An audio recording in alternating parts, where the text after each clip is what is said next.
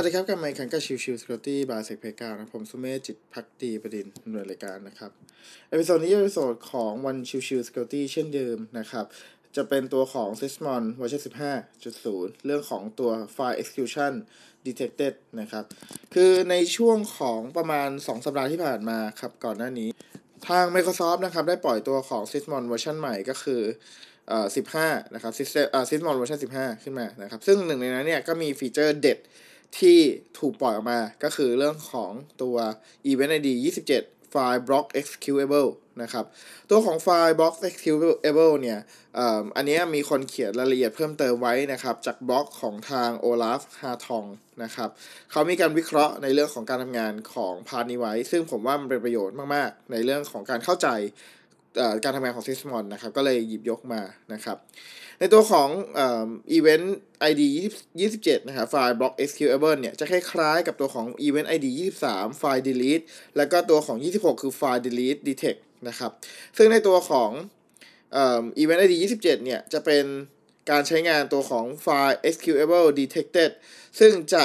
เกี่ยวข้องกับตัวของ driver ที่จะใช้ในการจัดการการตรวจสอบตัวของไฟล์ใหม่นะครับที่ถูกเขียนลงในดิสนะครับซึ่งใน part ของตัว schema ของตัว event นะครับจะประกอบไปด้วยของตัว rule name UTC time process GUID process ID user image target file แล้วก็ hash นะครับ จะสังเกตว่าข้อมูลทั้งหมดตรงส่วนนี้เนี่ย เป็น record ที่เกี่ยวกับ detection engineer เป็นหลัก คือ ดูลักษณะพฤติกรรมการสร้างไฟล์ที่อยู่บนเครื่องเป็นหลักเลย ว่าการสร้างไฟล์นั้นมาจาก process ตัวไหน การสร้างไฟล์นั้นจะถูกกำหนดไว้เป็นยังไง การสร้างไฟล์นั้น จะมี hash เป็นอะไรนะครับ การสร้างไฟล์นั้นจะถูกสร้างมาจากตัว process อะไร GUID อะไร ทั้งหมดมันถูกเ e คคอร์ดไว้นะครับ ซึ่งถือว่าเป็น part ที่ทำให้เราเห็นภาพชัดเจนตั้งแต่ต้นทางจนถึงปลายทางว่าไฟล์ที่ถูกสร้างนั้นถูกสร้างมาจากอะไรนะครับ ถ้าเรามองย้อนกลับไปดูก่อนหน้านี้นะครับ ตัวของ Event ID 1 นะครับ หรือก็คือตัวของ Process Create เนี่ย จะมีเรื่องของการกำหนดไว้ว่า โอเค มันคือการสร้าง เอ่อ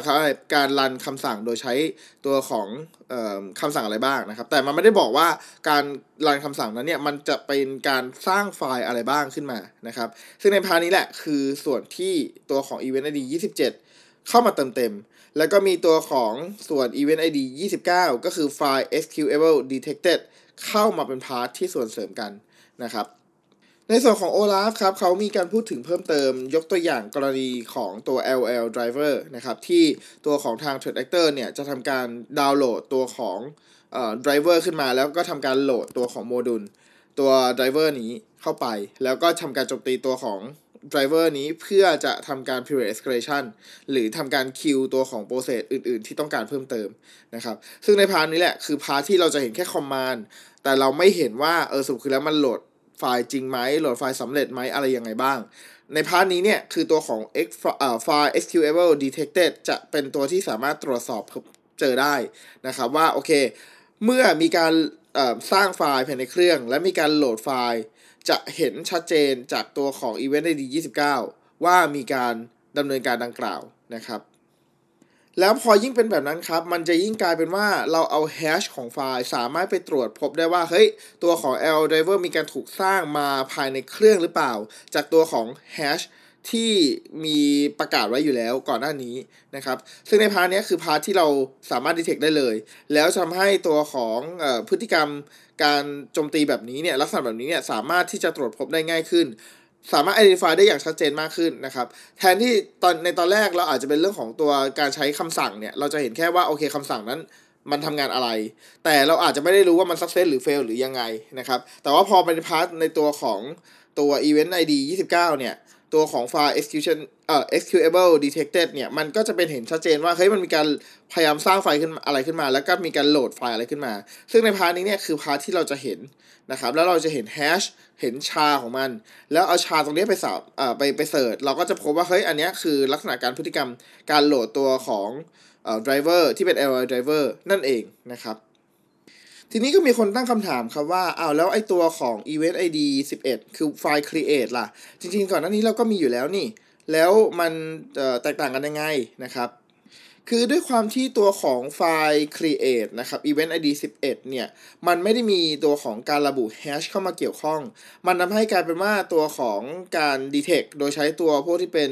เอ่อ CM หรืออะไรเงี้ย มันก็อาจจะตรวจสอบได้ยาก ยกตัวอย่างง่ายๆ ถ้าสมมุติว่าตัวของการเอ่อตัวของ LL driver นั้นมีการเปลี่ยนชื่อไป มันอาจจะทำให้ไม่สามารถตรวจจับได้ แต่ว่าพอเป็นตัวของการระบุเป็นแฮชขึ้นมาเนี่ย เราจะเห็นชัดเจนในตัวของตัวของ hash ของตัว driver แล้วมันจะสามารถ detect ได้ง่ายขึ้นนะครับ และแน่นอนครับเพื่อให้เรามีการลด fault ที่จะเกิดขึ้นได้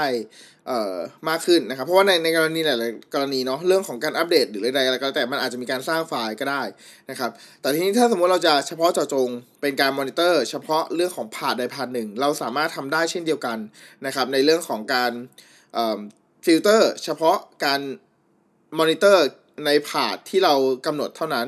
นะครับ เช่นยกตัวอย่างเช่น slash download slash app data local temp slash เอ่อ app data local Microsoft Windows เอ่อ inet cache content outlook อย่างเงี้ยนะครับ คือถ้าสมมติเรา specific เป็นแบบนี้ไปแล้วเนี่ย มันก็จะทำให้ตัวของการมอนิเตอร์นั้น มันชัดเจนมากขึ้น แล้วก็ไม่ได้เกิด false positive เยอะนั่นเองนะครับ ซึ่งใน part นี้เป็น part ที่ช่วยในเรื่องของการพยายามลด fault ที่อาจจะเกิดขึ้นจากตัวของการมอนิเตอร์การสร้างไฟล์ใหม่ที่เป็นการดาวน์โหลดขึ้น เออเป็นการ execute ของตัว คำสั่งใดๆขึ้นมานั่นแหละนะครับ อีก part หนึ่งที่มีการเพิ่มเข้ามาของตัวของ Sysmon เวอร์ชัน15 นะครับ ก็คือเรื่องของ protected